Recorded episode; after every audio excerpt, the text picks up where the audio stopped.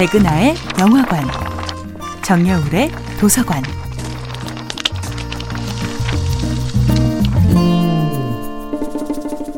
안녕하세요. 여러분과 아름답고 풍요로운 책 이야기를 나누고 있는 작가 정여울입니다. 이번 주에 만나고 있는 작품은 베르나르트 슐링크의 책 읽어주는 남자입니다. 미하엘에게는 한나를 구할 수 있는 기회가 있었습니다.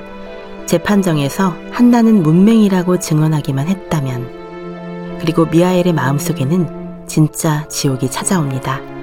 이제는 자신이 그녀를 버렸다는 것을 깨달았기 때문입니다.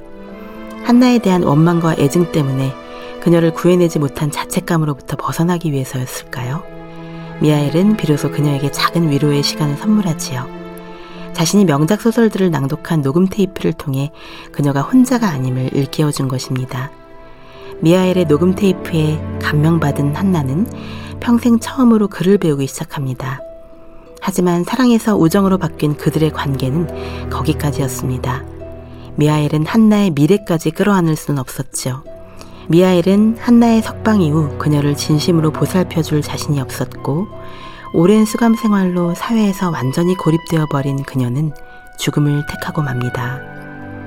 우리가 만약 한나처럼 생계를 위해 나치의 일원이 되어야 했다면 그런 상황에 처했을 때 완전히 주체적인 결정을 할 수 있었을까요?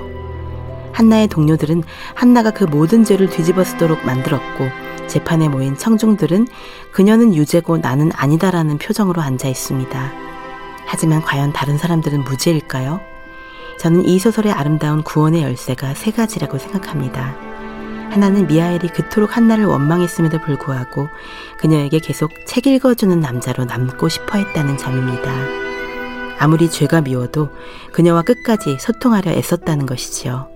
아무리 죄가 깊어도 그 죄와 소통하려는 노력만 있다면 희망은 끝나지 않으니까요. 두 번째 구원은 한나가 평생의 컴플렉스였던 문맹에서 끝내 벗어났다는 것입니다. 단지 남들에게 부끄럽기 때문이 아니라 미하엘에게 고맙다는 마음을 전해주기 위해서였죠. 셋째, 한나가 세상에 대해 제대로 배우려는 노력을 멈추지 않았다는 점입니다. 한나가 생이 끝나는 순간까지도 세상에 대해, 인간에 대해, 사랑과 구원에 대해 알려고 하는 노력을 멈추지 않았다는 것. 그것이야말로 가장 아름다운 구원의 열쇠입니다.